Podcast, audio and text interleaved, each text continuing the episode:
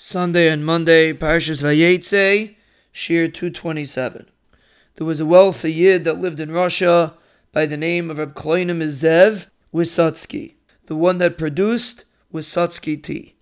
He was very wealthy, and there was once a Rosh Yeshiva that told him, I have to argue with you for every penny for my yeshiva, but when the Alter from Navarde comes, he just opens his mouth and you offer him whatever he wants. Why? Reb Kloinim Zev told him as follows When you come to me, you're careful to please me. You show me a great deal of chashivas because I have money.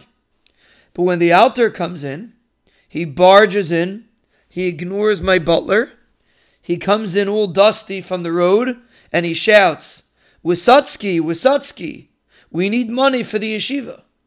What's going to be with your asidus? What's going to be with your eternity?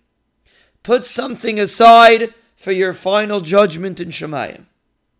He shows me the purpose of money.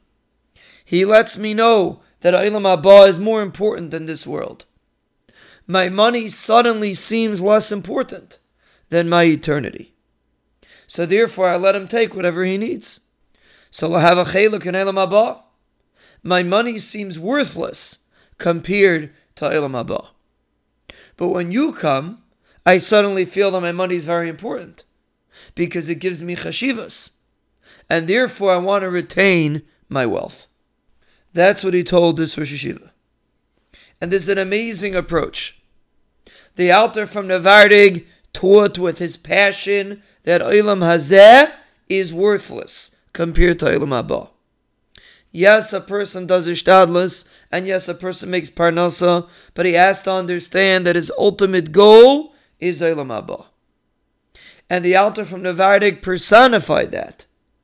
And therefore the Gvir, when the Alter from Navardik came to collect money, he realized that his money is worthless if he doesn't give it to tzedakah, if he doesn't give what he's supposed to give. And that's why the Alter was able to be mashpia that he should give to support Torah. And this is how we should approach opportunities to be able to do Avodah Hashem and support Torah. Realize that this is our ultimate goal. Realize that anything that we attain in Olam Hazeh pales in comparison to what we can attain for Olam Haba.